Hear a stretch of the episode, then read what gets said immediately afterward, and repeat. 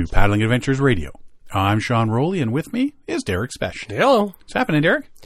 Not much, man. It's uh, oh, I'm so busy with work, but uh, I do All have about the I- work. it is right now. It is. I do have news though. You? So I got word back from uh, Johnny's Boat Shop, and uh, they gave me a quote. Took him a while. He says, "Well, you know, it was hunting season, and Oh yeah. yada yada yada." So it's like, hey, whatever. I don't care. I don't need it till spring. So take as long as you want. Anyways, so Did they you, came back did with you say which spring? no, Oh, 2024, 2025. 2025. this guy's a great customer. Yeah. He's, he's he's he's not good with responding to emails because I I responded back to him. I said, "Well, I want to make sure you saw all the issues because my canoe has a lot of issues." He never responded after about three days, and I said, "Fine, just fix it. Do I'll I'll I'll pay your price. I'll fix it for me. I want to basically I want my canoe to be new again." Mm-hmm. And uh, still hasn't responded, so I don't know. I assume I think he's fixing it. I haven't heard back from him. I hope so. Be nice. So it's going to be like about 950 bucks. I don't know if that's good or bad, but there's a lot of work. To well, there's a it. hole in it. There's scratches There's all over the multiple holes in it. So your other Yeah. option would be to buy a new canoe. Which would be 3,500 bucks. So nine hundred bucks is fairly decent price, Yeah. I'd say. Right? Yeah, it's about it's about the price I paid when I bought it new. nine hundred bucks. Yeah. I paid a thousand for it when I bought it new. you got ripped off. My first canoe was only seven hundred dollars and twelve cents. It was 20 years ago. Ah, the good Yeah. old days. I know, I know. But theoretically, it'll be like a new boat in the spring. I assume he's going to gel coat it and fresh coat of paint and or all that, whatever you need to do. He says he's going to fix. Uh, I'm getting a new yoke, and there's a whole bunch of stuff he's doing. But it's a, it's a it's a refresh, stem to stern. Awesome. So theoretically, It is a new. it'll boat. only have one hole in it when I get it back. the big top one. yeah, the where big you top sit one. Yes. where everybody climbs in. Yes. The hole you're supposed to keep facing upwards. Exactly. It'll be glorious. Glorious. Ah, And then Awesome. then I'll have to be careful with it again because I stopped being until you get that first. I scratch. stopped being careful with it because it was in getting to be such rough shape. Well, I took it on the meanest link, and I just hammered it around. It's like most of the most of the current damage where there's actual holes in it were from the meanest link. So I wasn't nice to it. I thought I'm getting a new one. I don't care. You never say that until you get the new one. I know, I know. Anyways, I'm getting a new one in the spring because this one will be new. There you go. New, newish, Yeah, new-ish. newish. A refresh. It's a new and a refurbished. I should have waited before I gave it to him. Why? I want to know what its weight is. Well, it's it was about forty two pounds when I first got it, Uh huh. and there's modifications, this, that, the other thing. So I'm, I'm going to guess it's about forty four pounds in its current configuration, forty four to forty five. So we'll see what it's like in the spring. 45 and a half. Point six. Because I one of the air chambers on one end, because again I thought I was you know throwing it out.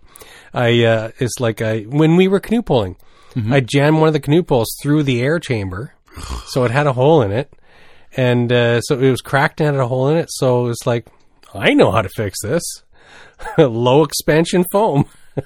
So I wonder if he's going to scoop all that out, yeah, I don't know. or he'll just seal it in. he'll probably just seal it in. It'll make sense just to seal it in. But realistically, if if your canoe's two pounds heavier, is that going to make a big difference? No, no, I'm just curious how much his patchwork is going to add to it. Because there's the gel coat will add a bit, uh, the uh, the fiberglass on the keel and the uh, and the side. There's going to be a patch, so it's probably going to gain a few pounds. We'll see. Well, we all do when we get older. We'll see. exactly. Yeah. So Ah, something awesome! to look forward to. in the I'm spring, yeah. excited. I'm excited. Good. Yeah, I've got to take my Osprey in and get the there's a little ding in the front, mm-hmm. and uh, I've been contemplating telling him to take the wood off and put some composite Oh, okay. Yeah. Yeah. or some yeah. aluminum around the edge Yeah. the wood's just Yeah. too many years of being banged and Mine has aluminum gunnels, and I, I like it because you can like there's there the the uh, powder coats kind of or whatever you call the paint on it is is scraped off a little bit, but they're like new. yeah. Like there's just just light scuffs on them. Because- Well, when you bang the front end on a portage or something, whoop de doo. But Yeah. wood, exactly chips and cracks exactly. and- it really looks harsh after a couple years. You have to varnish it or something. Yeah. With with aluminum, it's like yeah, whatever. I've had this 10, 15, I think. Oh yeah. Yeah, it's been a while I've had this Hmm. one now. So, oh well. Yay. Get them all fixed. Mm-hmm. We got all winter to get them ready How to- exciting. for spring. Um, came across a few. I, I seem to be on a scientific kick this week. Uh, how did the people come from Europe, Asia to North America? So I I They your, swam. well the theory being uh, back in the day was that with their during the ice age there was an ice bridge they came Right. across from uh, came across onto Alaska and then migrated south over eons and and so but uh, yeah it's I hadn't really thought about the possibility of what you found well, I was always taught the ice bridge. yeah Apparently, other people were being taught that they paddled across. yeah it's interesting So the new theory, along with the uh, paleoclimate reconstructions of the Pacific Northwest, hint that sea ice may have been the one way for people to move farther south. Using climate proxies in ocean sediment from the coast, researchers reconstructed ocean temperatures, salinity, and sea ice cover. And the study concludes early Americans may have used the sea ice highway to get around and hunt marine m- mammals, slowly making their way into North America in the process. That's what I always learned. Apparently, there was another theory going around I never knew about that apparently they paddled over. I had never heard that one I've never Me heard that. neither. Me. That's why I sort of this one took me. Uh, you know, they, they were saying, did they paddle or did they walk? Mm-hmm. Well, they walked, didn't they? Maybe they just took a run, and then when they hit the ice, they just slid straight across. One of the hottest debates in archaeology is how and when humans first arrived in North America. Oh, those archaeologists and their debates. I know, right? I know, right? the hottest debates. Archaeologists have traditionally argued that people walked through an ice-free corridor that briefly opened between ice sheets an estimated 13,000 years ago. And see, I thought the so bridge, that's even different. Yeah, that's a third option. Yes, That the ice bridge actually wasn't an ice bridge, it was a land bridge. because my impression of what it was was early uh, indigenous peoples, uh, whatever it they came across during the ice age when there was it was fully covered in ice, so there was no open water. They migrated and walked across because it's not that far from point to point. Uh, from Russia to to Alaska, Alaska, yeah. and then with just with uh, over time they migrated south to more temperate Climates, yeah. climates where they could hunt animals and stuff right? Yeah, down the coast into, you know, And eventually BC they- and yeah and eventually they became agricultural and started planting crops and, and then as the ice receded they moved north and that's when they ended up in northern canada and back in alaska again trying to go back. Too late this time now. A growing number of archaeological and genetic finds suggest that people made their way onto the continent much earlier than 13,000 years ago, which would mean these early Americans traveled along the Pacific coastline when it was full of ice. So, did my history teacher know something these guys didn't? Because this is what I was told. To examine the idea of an ice highway, researchers in the U.S. Geological Survey looked at climate proxies in ocean sediment from the coast. Most of the data came back uh, from tiny fossilized plankton. The abundance and chemistry of these organisms help reconstruct ocean temperatures, salinity, and sea ice cover. And according to climate models, ocean currents were more than twice the strength they are today during the height of the last glacial maximum around 20,000 years ago due to glacial winds and lower sea levels. While not impossible to paddle against, these conditions would have made traveling by boat very difficult. However, the records also showed that much of the area was home to winter sea ice until around 15,000 years ago. Plus, okay, you know what? If you're in a kayak or something, you're zipping across. Mm-hmm. Like you got a whole family, and they're saying these currents were much more difficult than now. Heavier currents, high your- winds. Because I I've never heard of like bigger boats coming across. No, neither have right? As a cold uh, adapted people, rather than having to paddle against this horrible glacial current, maybe they were using the sea ice as a platform, said lead researcher Summer Praetorius. The climate data suggests conditions along the coastal route may have been conducive to migration between 24,500 and 22,000 years ago, and 16,400 and 14,800 years ago, possibly aided by the presence of winter sea ice. Hmm. While proving that people were using ice to, sea ice to travel will be tricky given most of the archaeological sites are underwater. That's interesting too, because of the glacier.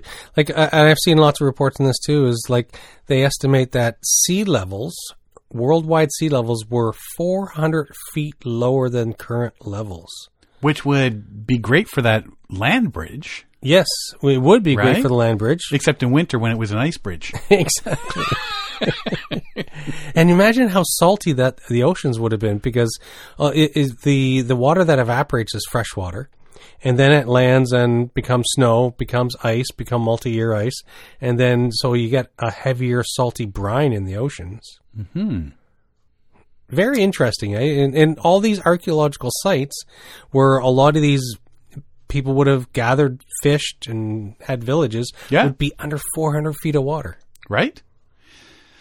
Uh, the sea ice highway isn't mutually exclusive with other human migrations further down the line, says Praetorius. The team's model show that the Alaskan current had calmed down by 14,000 years ago, making it easier for people to travel by boat along the coast. Nothing is off the table, Praetorius says. We will always be surprised by ancient human ingenuity. What's some of the oldest boats that have been found? Because right now we're in the range of three thousand to six thousand. I thought. I don't. Have they found anything older than that?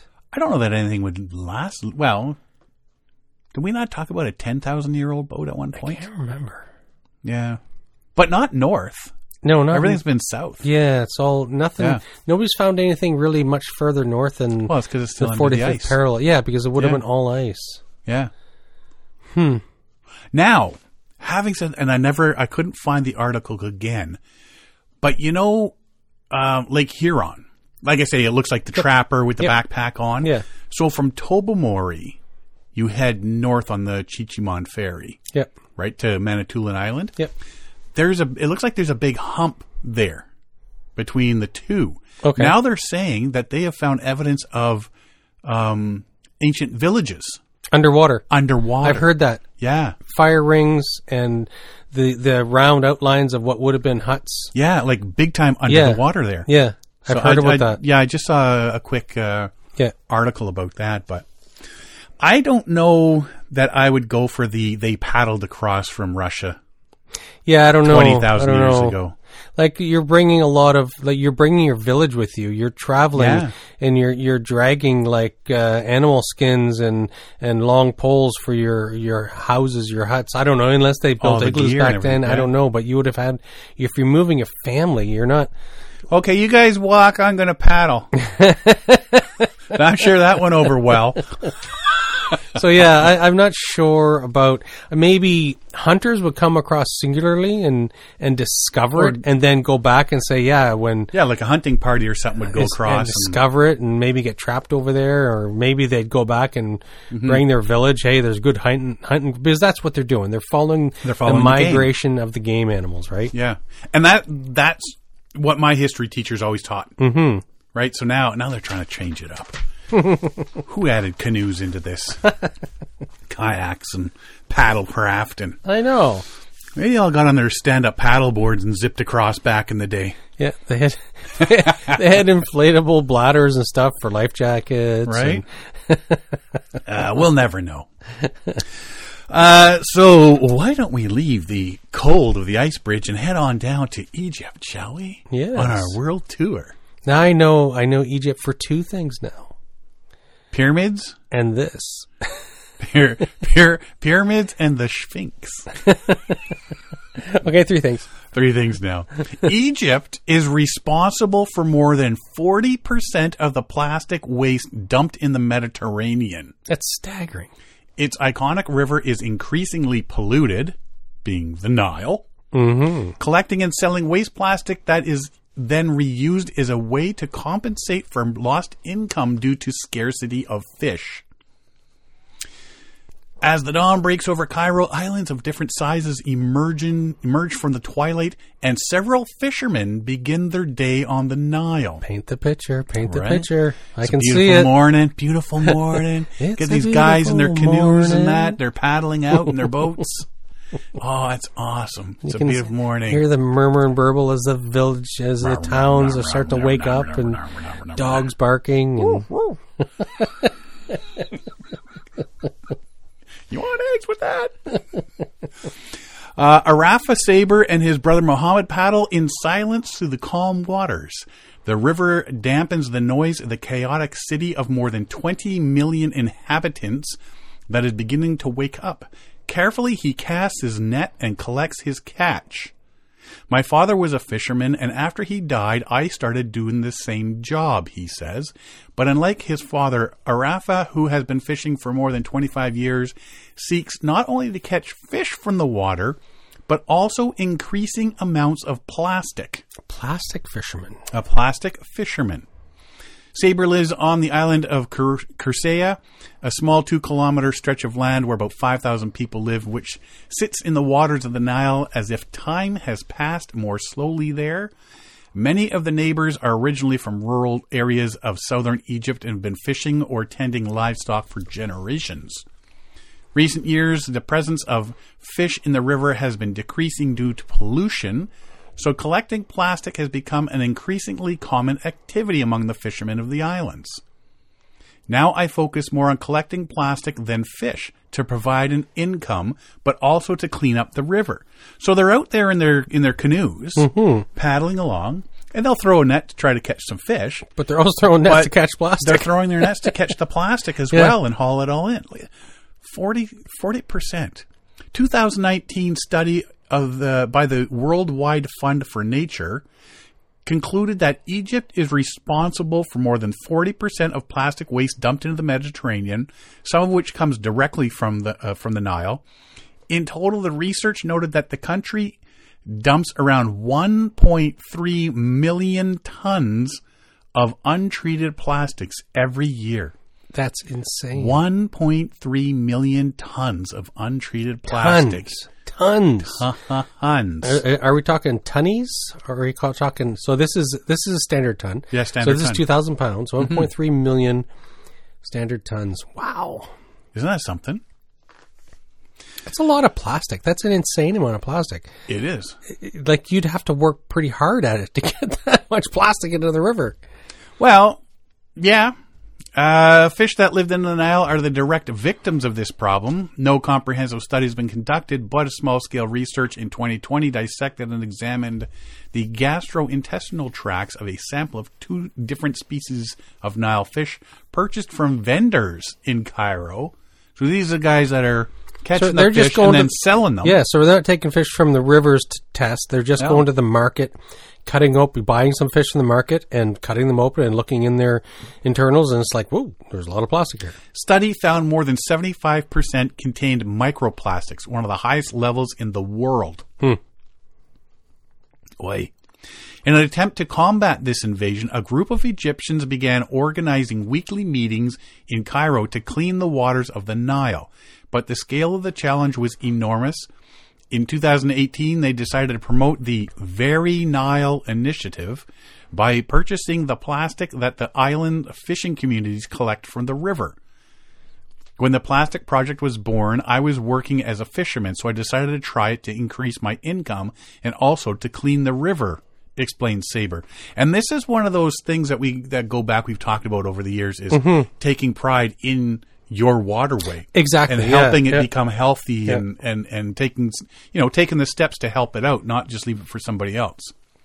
Before the initiative, the Nile was a very dirty place, he says. Now there's a big difference. Not a hundred percent, but a thousand percent. Mm-hmm. There are more fish. The Nile is cleaner. The smell is better. everything. Uh, one of the first to join the project was Araf, Arafa Gaber. Not Arafa Saber, Arafa Gaber. A 50 year old fisherman born and raised on the island of Warak, north of Cairo. He began catching fish in the Nile during his first year at primary school under the wing of his father, the local fisherman's leader.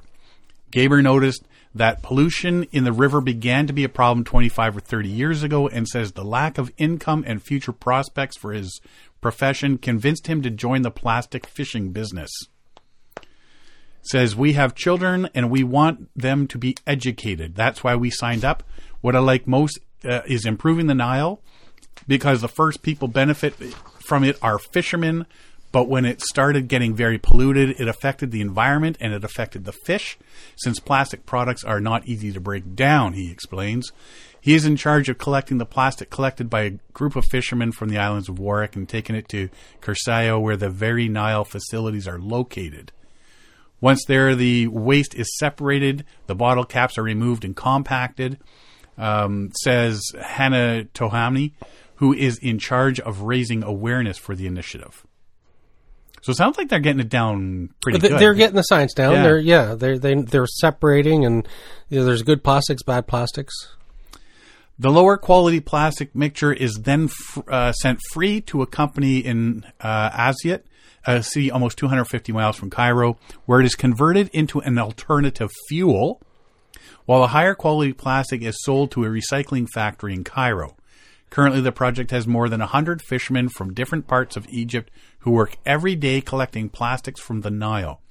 They collect between 20 and 30 tons per month. That's Isn't that something? That's what they're collecting. That's that's Every not month. all of it. There's No. still more there.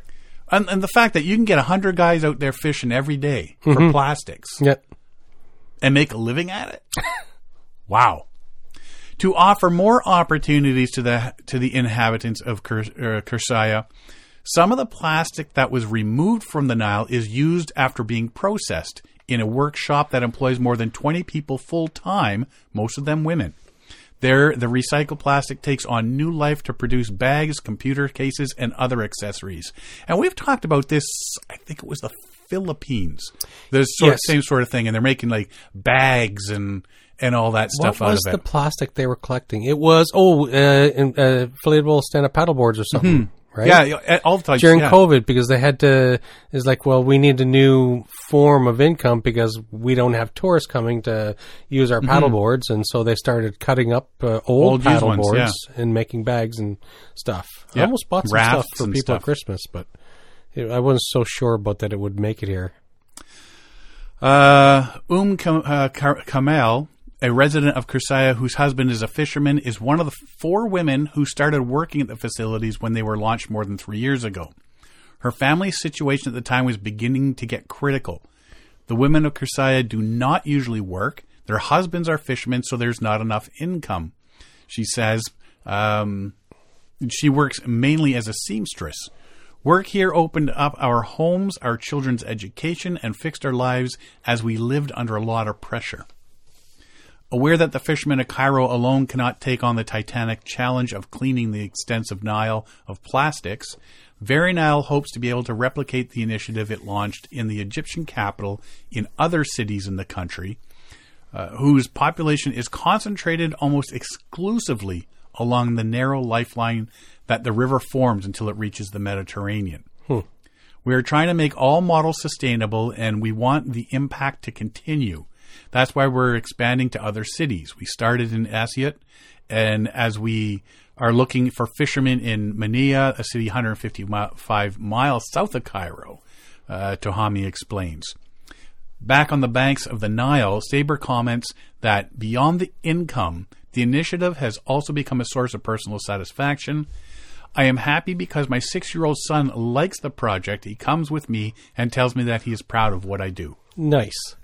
So again, I mean, it's it's helping the environment, it's taking pride in your And it's feeding families. yeah. I mean, these people are out there in their boats all the time, Yeah. making trying to make a living, right? And you think how much plastic you can carry in a a canoe. Well, You it- know? and it also makes you wonder about the entire source to see to this whole process of it. So if there was it, there's that much plastic going into the river every year mm-hmm. at a constant pace. So while there's people interested in the environment, clean up the rivers, trying to bring some of the fish back, there's also people who still don't care. They and they're just don't care. They just dump it. The, Yep. the river is a way for garbage to go away. Is it the Ganges that it all collects and then when the floods come, it washes it all? That's in yeah. We were look we we saw about that. projects in Pakistan and India. And, India, yeah. Pakistan, where they were creating screens across rivers to collect all the washout when there's flash Mm-hmm. floods from the mountain rains. Yeah. Yeah, but then there's, like I say, it all collects and you're looking at uh, how dirty it is and they say, oh, well, when the floods come, it'll all wash it away. Yeah. So it's not a big deal. Yeah, it goes away. Well, it is a big deal. So, so at least by Cairo, Yeah, they're, they're starting to, uh, take a handle of it as remem- much as they can. I remember. So we've we've come through this as well here. I, I remember growing up in New Brunswick and seeing commercials on TV where you know the family would be you know, fishing or the you know they'd be on a fishing boat and and the dad would be throwing garbage into the ocean and uh, the the little kid goes, "Dad, where does it go? Away, son. It goes away." And uh, we've got away from that. We, Yeah. you know, you, there's it's no longer a way to get rid of garbage by dumping it in the ocean. Well, how many times were you ever out in a boat with, with your dad or your grandfather, or whatever, and they smoke? Oh, And what do they do when they're done? They cigarette butt, flick right? the cigarette yeah, butt exactly. out. And, and it lasts a water. thousand years. yeah. Yeah. So. Hmm. Oh. Um. Closer to home. I went out for a paddle on Saturday. Yes. How did that go? Awesome. Absolutely awesome. Yeah. Yeah. Uh, so yeah, uh, John Brower said, "Hey, let's let's head on out." So on a nice rainy Sunday morning, Saturday, no, sun, yeah, Sunday morning. Yeah, you have Saturday here. I wrote Saturday, didn't I? Was it Saturday? I don't know. I wasn't there. No, you weren't. No, it was Sunday. Yeah, it was Sunday. Anyway, yeah, Sunday morning. Uh, it was pl- raining, plus six degrees Celsius. Yeah. It's like a week before Christmas, for crying out loud. It's a very mild winter this year. Oh, yeah. El Nino. Uh, water level is the lowest I have ever. Now, Oh, I, yeah? I usually don't go down there in December, but the water was low. Huh. So there's a dock that they usually have in there. They take Yeah. out, they put in the spring, take out in the. And you're in the- talking Lake Ontario. You're talking Duffins Creek and Duffins Lake. Yeah, yeah, yeah. Um, there, there's no water there. The dock was Huh. out, but there was still no water. yeah. Uh, usually the water goes right up to the reeds along the sides. Mm-hmm. Spots there was ten to twelve feet of muddy bank before the reeds. Like I know they lower the water levels coming into winter through the Saunders Dam and area down the St. Lawrence River because we've had Yeah, so many big coming floods. from north, heading south. Yes, but it backs up, right? Lake Ontario, Lake that that's Saunders is where they get most of the water Mm-hmm. out of Lake Ontario. And uh, so in past years, we've had at least three years we've had record high levels in the spring from the runoff. Maybe they're lowering it to prepare for the runoff. Well, we didn't get out on the lake, but this is just the creek I was talking about. Oh, the creek. Well, the yeah, creek but itself, yeah. the, the creek feeds in the, the Lake Ontario being lower lets more water flow Mm-hmm. into the creek, right? Yeah, so we there were spots going farther up the creek where my butt was hitting Mm-hmm. Oh, the yeah? bottom of the, So the creek is that so low. that yeah, the I would say the creek is at least three to four feet We had a lot of rain lately. I know I was in it paddling in my dry suit. There, Yeah. I got to use my my hood for the first time. Hmm. I've never had to use the hood in my dry suit because usually I don't paddle in the rain. Because everybody seems to be dealing with flood conditions right now, like Apparently not Quebec us. and New Brunswick and down in Maine and Australia. like, Australia, big time. Uh, there's one large pond there, and it's usually four to five feet deep. Hmm. Yeah, like three quarters of it a mud flat Wow. right now. And usually we, when we go up the river, we always come out and take a little peek at Lake Ontario. Maybe Yeah. Mm-hmm. go out about 100 feet or something, turn around, ride a couple of ways back or something. Uh, we can usually, we go under the bridge and straight out. Yeah. Yeah, there's a big chunk of land there now. Yeah. Wow. You got to zigzag around, and there's about a six foot gap.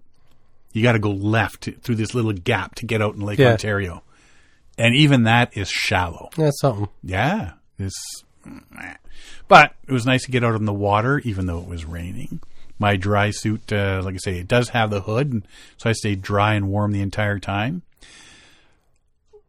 Got the boats down. Oh, and the the parking, Mm-hmm. the parking they have there, where we usually park there, and it's right next to the dock, Yeah. which is not in right now. Uh, that was all closed off, so we actually had to portage our, our kayaks Oh, through the yeah. reeds. No, like through the parking lot. Yeah.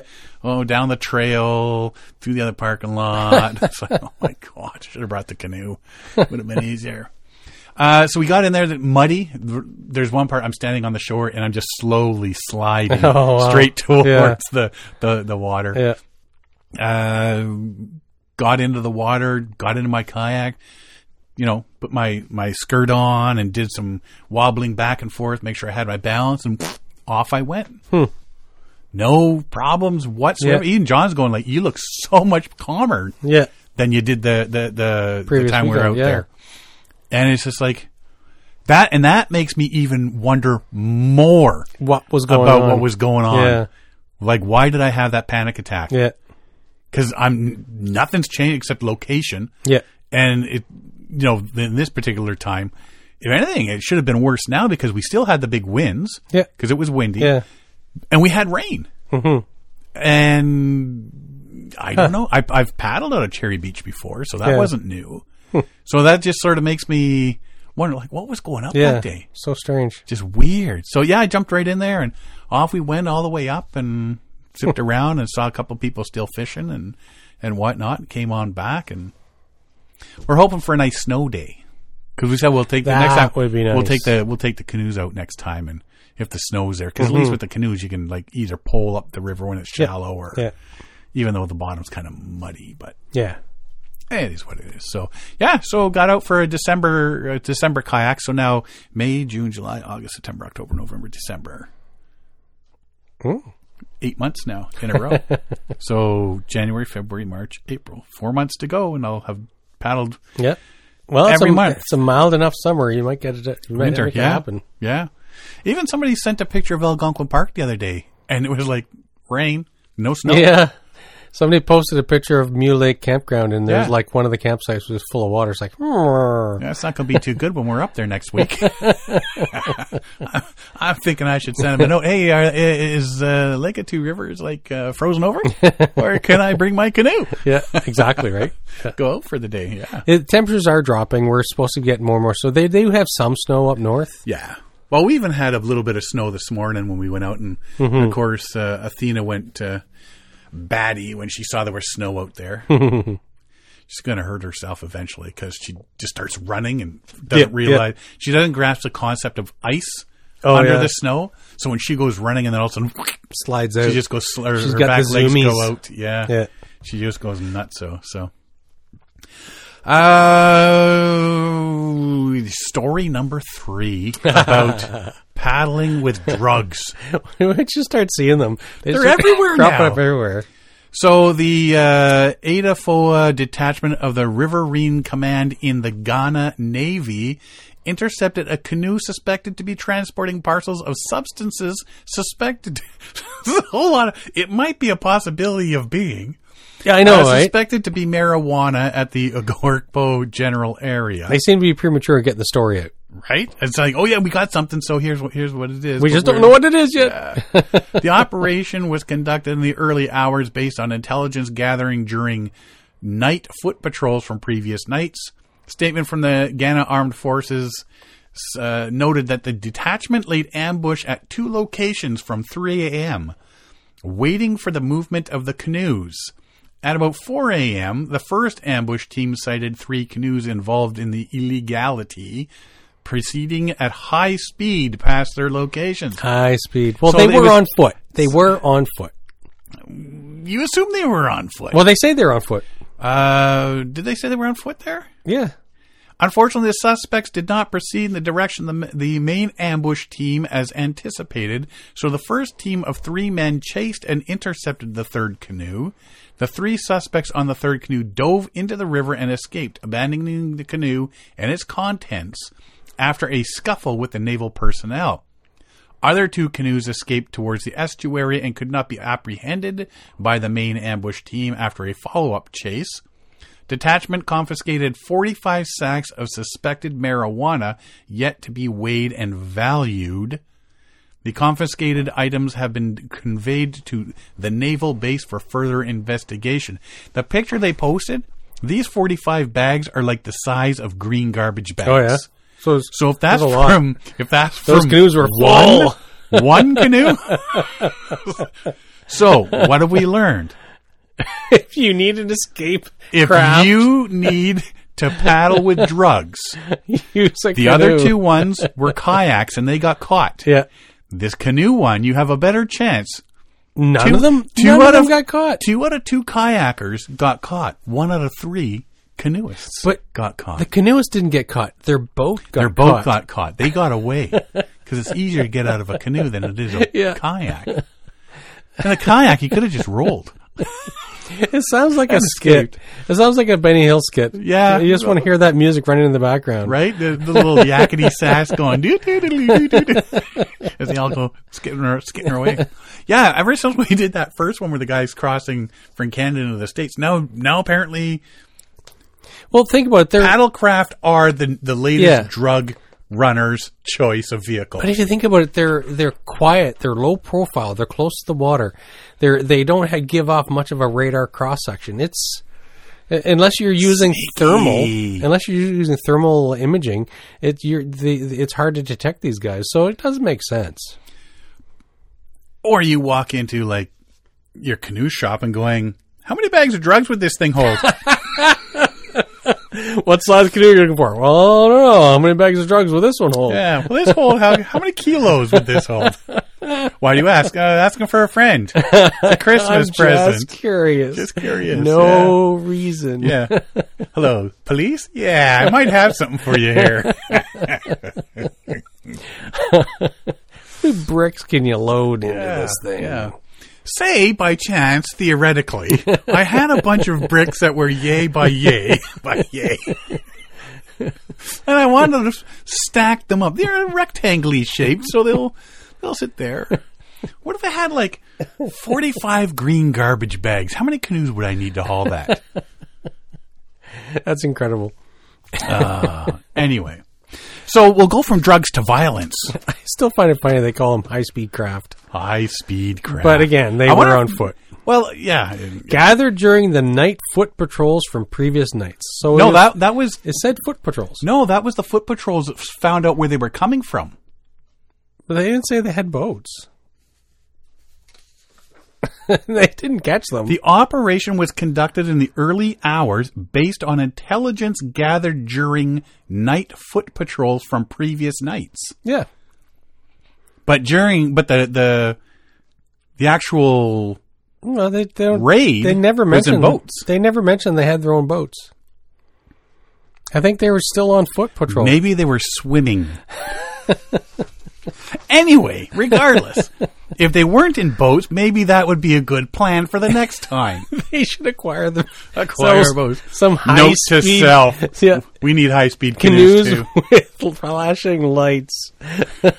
Oh, Wee woo, wee woo.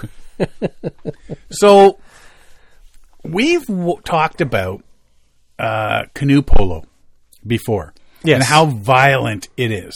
I forgot about it. It, it was must have been. Like they put the ball in the middle, they blow the whistle, and two guys go towards each other in these little pointy kayaks. Yeah. It's not even a canoe; it's kayaks. It looks like they're trying to murder each other. and like they'll hit each other and you get the front of the kayak and like one guy will get it right in the chest and Yeah, the other yeah, guy will yeah. get it in the head Yeah. and it's violent I was cringing.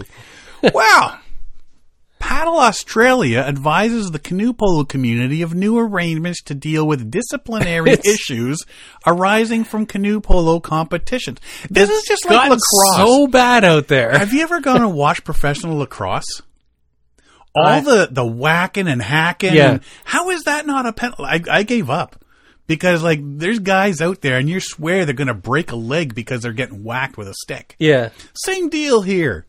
Canoe polo is a dynamic form of paddling based on a competitive match play.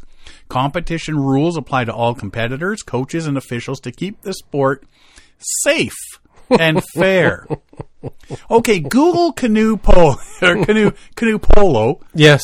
and you tell me which part of this is safe. well, he's wearing a helmet. Yeah. Under the new canoe polo competition discipline procedure, a player, coach, or official who engages in any prescribed behavior may be charged with a reportable offense. Any person is entitled to make a report. Officials are required to make a report if they believe there has been a reportable offense. Reports must be submitted online within seven days of the relevant competition. Serious reports may be. Are there unserious reports? Serious reports may be referred to a tribunal for determination, which may impose penalties if the charged person is found guilty, including suspension or expulsion from canoe polo competition. The full list of reportable offenses as follows. These sound, reading through them, these sound like jailhouse rules. offensive language or gestures, verbal body or language which may be considered offensive, foul, or obscene, including swearing. Like these are not normal workplace rules. These are This is canoe polo.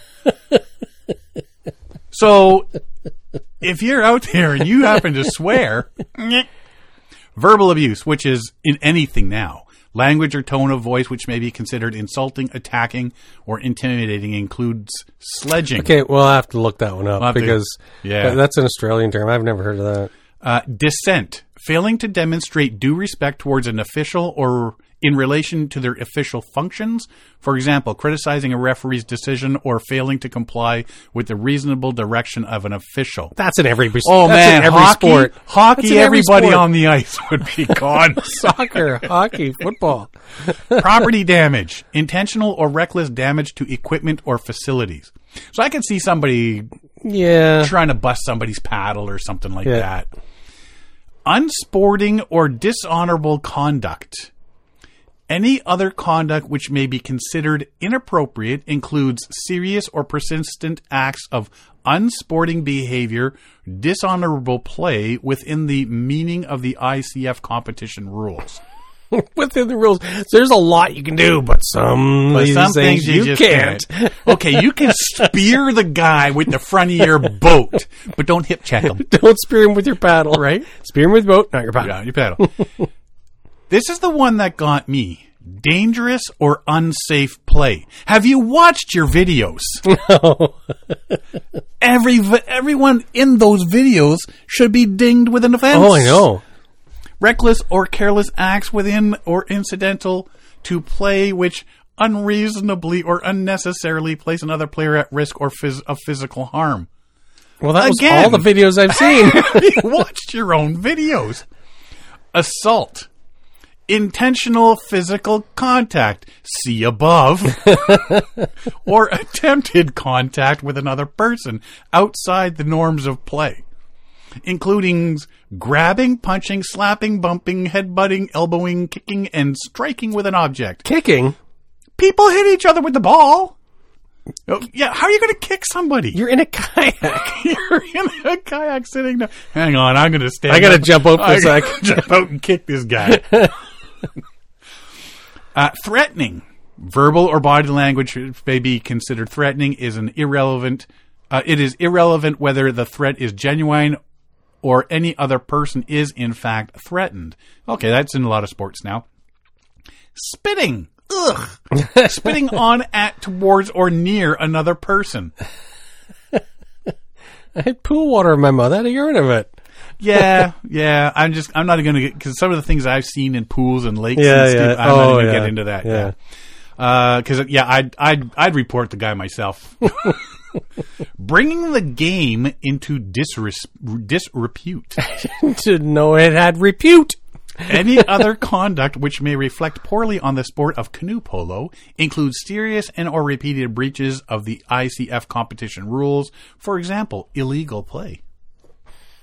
I'm take, take it out to the street. Don't Take have it it to the here. street, boys. Go to the parking lot when you're done.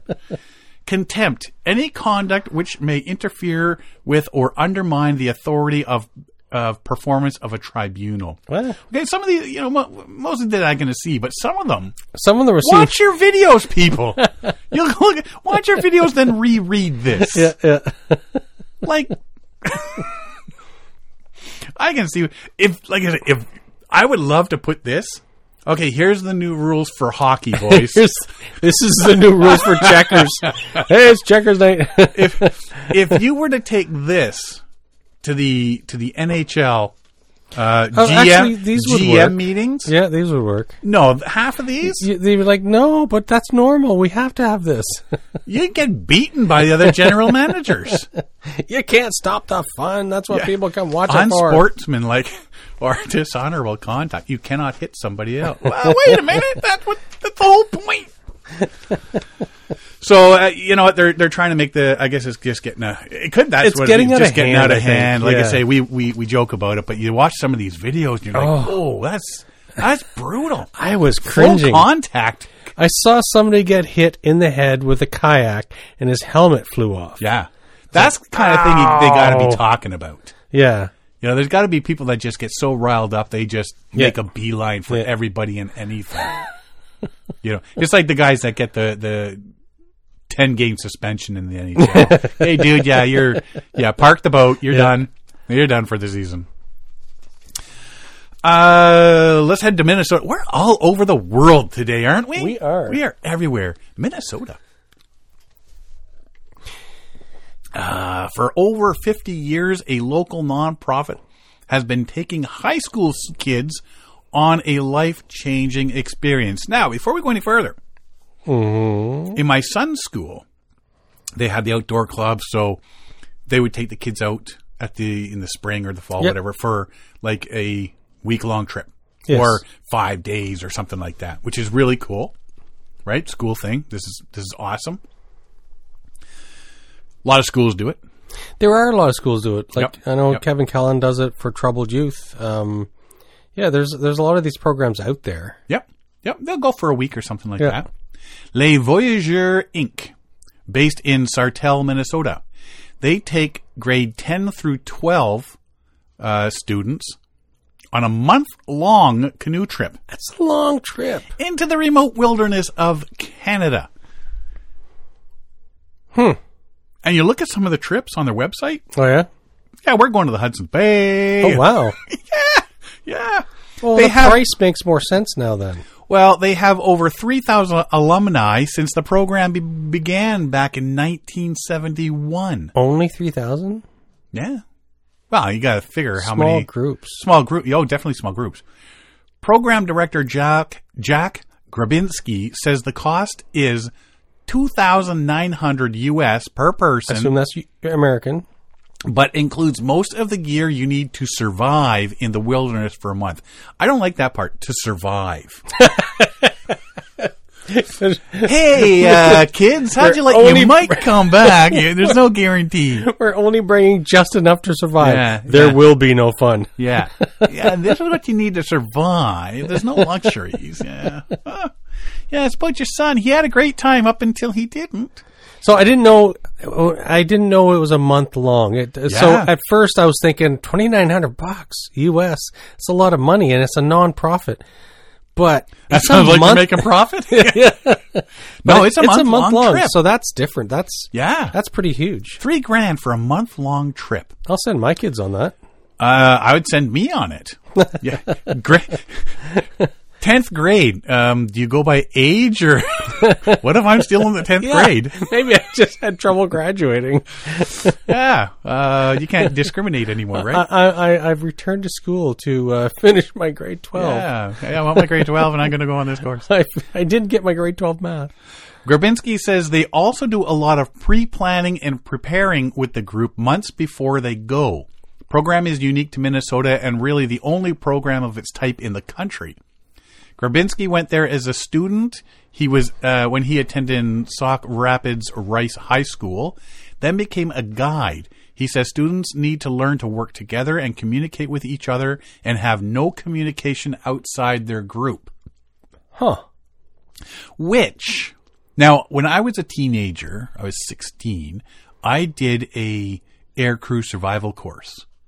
Oh yeah, I remember Right? you telling me about that. Uh, so you do all the training to survive in case your airplane crashes in the northern Alberta um, wilderness, and then they put you in a group of a group of four. What time of year?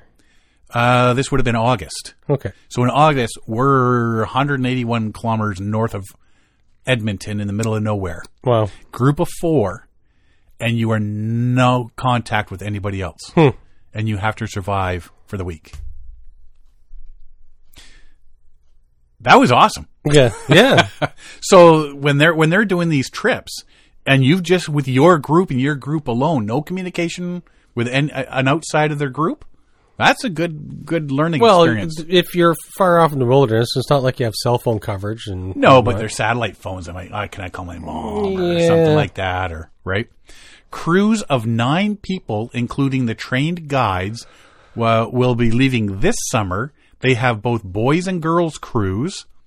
Interested students can attend one of several informational meetings through January. Uh, lesvoyageurs.org for more information. les-voyageur.org for more information. That sounds cool though. it does. Now, see, I, I look at stuff like this thinking, oh, where was this when I was going to school? And you'd have to be a student to do this. Like Yeah. a month? I couldn't take a month off work. No. But I mean, you, they do it in the summer, right? Mm-hmm. You're on summer holidays Yeah, hey, anyway. kids are off anyways. Yeah, exactly. And you, and you think, and there's parents thinking, bye bye. yes, take my child. See you, suckers. yeah, but I mean, talk about it. If, especially if you're like, if I'm with my kids, this would have been fantastic for my kids mm-hmm. because we're all outdoorsy, right? Yeah, yeah. And they were into the canoeing and they're into the the camping and all that sort of stuff, and the Mm-hmm. outdoors in the summers and when they were teenagers. Did they say age range? grade ten to grade twelve? Oh, So what's that like sixteen to nineteen or something, or Something like that. Seventeen to nineteen, Yeah. or I don't know how old. are they, 16, 16 to something. Yeah. Yeah. Hmm. hmm It'll sixteen. You Maybe just maybe you need to move to Minnesota. you pay your money, you get to go anywhere. See. You just contact them and say, "Yeah, I'm not in the U.S., but here's my money," and they'll say, "Okay, we'll take your money." How many people, do you need on your trip? Well, we're short a person. Well, my friend. So the, uh, nine people groups. I guess there's three people per canoe. Yeah. Hmm. Very interesting. I'm keeping this Right. piece of paper separate. I'm saving that one. Just uh, get rid of your kids. uh, yeah. Uh, and that is it. That's all I've got this week. Oh, Right? This is one of our shorter shows for the it is. It for, is. for in a while. We need to start. We need to get some advertising out there. Get some commercials. Who wants to advertise with us? Um, how about Paulaner Munchen yes. Weiss beer? Yes, I- I did Munich a- Munich beer. Last time I picked up beer, I, I did a European tour. I said, oh, Polish beer, German beer. I think there was some some uh, uh, what there was Polish and German and something else, uh, Uh, we haven't got to. Austrian. Maybe. Yeah. Yeah. So Still looking for that airline. Tour of uh, Europe. airline. oh, we need Sponsor. yeah, we need a beer and an airline sponsor. Yeah, beer and an airline sponsor. Those would be awesome. Uh, you got anything else? I do not Why not? because I don't. It's Christmas. It is Christmas, so the next time you guys hear from us, It'll be after Christmas. after Christmas, Yeah. we just have to decide when we're going to record. I, you know what? I didn't even ask for anything outdoorsy for Christmas this year. I, I never ask for anything for Christmas, but I, I, if I get socks, somebody's going to die. I, uh, I found some stuff that I wanted, and I brought it home, and I said, "Here, wrap this up, give it to me for Christmas." It's the best way. At least you're getting what you want. I'm getting exactly Right? what I want. You got forty bucks? Yeah, here, here, Yeah. and there's the present. Wrap it up for me. You just, you just bought me a present. No, this And, this and with going. my bad memory, I won't even know what I'm getting. What- oh, I forgot I got that. yeah, that's awesome. Yeah, yeah. I haven't done any shopping for any. I haven't even really thought it. We just put our tree up today. Oh yeah. Yeah. It's like not even a week before Christmas, and we just put our tree up. I did put some uh, decorations up outside, Yes, I saw that. You're Yeah. you're you're falling way behind your neighbor. right? Yeah, your Our neighbor looks like Christmas puked on his front lawn. Like there's no, there- There's, no, rhyme or reason. rhyme or reason at yeah, all. Yeah, yeah, It- yeah. There's no plan to it. It's a, it's like there's some some weird stuff up in some up uh, second floor windows, and there's a there's like it, it looks like somebody stood back from 12 feet and just whipped stuff at the uh, Right? basketball net in the tree. And Have you ever? Do you play euchre? I do. And if somebody plays a guy, oh, I didn't mean to play that card. What's laid is played. Yes, That's exactly what it looks like. They did their front lawn. They stood on the porch, threw all the lights out like a fishing net. no, can't move it. no. What's laid is played. Plug them in from there, baby. Hope your neighbors don't listen to the podcast. There's some good good ones around our neighborhood. Some lights. yeah, Um, Athena is not. She barked at the snow. She stalks and barks at snowmen. yeah. There's around the corner. There's a set of reindeer, and they're on at nights.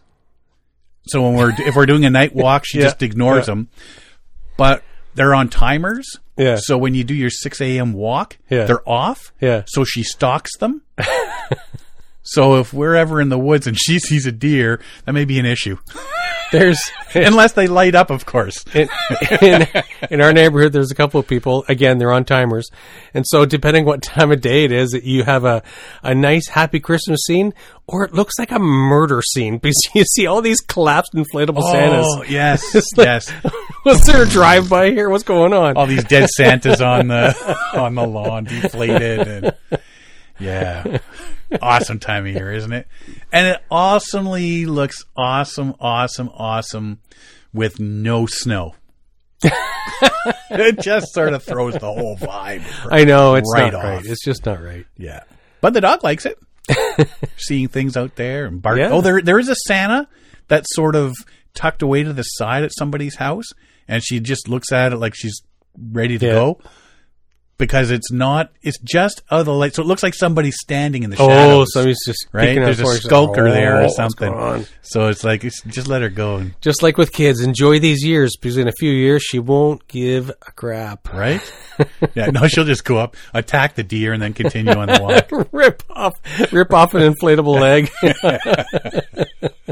How's your walk? Well, we own a Santa now. we have to buy the neighbor Yeah. inflatable Santa Claus. Yeah, you remember that 12 foot Santa next door? Yeah, we own it. we own the broken one. We have to buy a new one for the neighbor.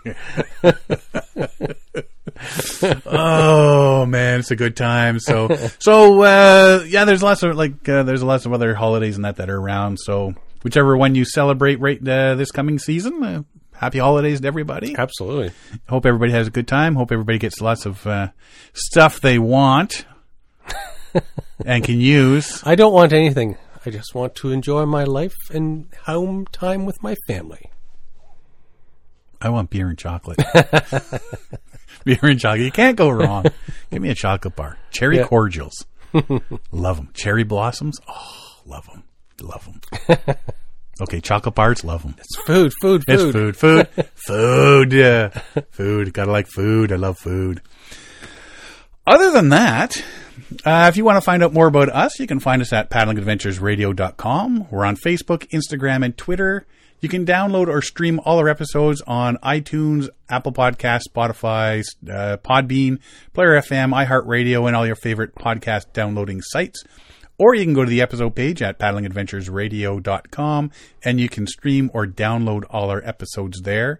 I got to do that. Is it Spotify has that um, Spotify wrap Oh, and they tell you how you did all season, all year. Oh, yes, I've heard about. But it's about only that. Spotify. Yeah. Not, not I, for- I never go on Spotify, so yeah, if we just did Spotify, so I'm going to go see what we've done all year on Spotify. it tells you how many countries have listened to you. Oh, and- yes. and how many Yeah. people you're their number one podcast, and all. But Oh, again, that would be interesting. I want to see that. just from Spotify, Yes, but all the rest of the place because we host it ourselves on our own server. but our own server gives IP addresses. We can tell where people are. Oh yeah, if we want that, but Yeah. Spotify gets a nice Yeah, yeah, yeah. display. Yes. and it does a little fancy thing Yeah. presentation for you. so yeah, until our server does that. yeah. Uh, if you enjoy the podcast, please share it with your friends, family, and fellow paddlers. I want to thank everybody for listening this week. I'm Sean Rowley. And I'm Derek Specht. We'll see you next time.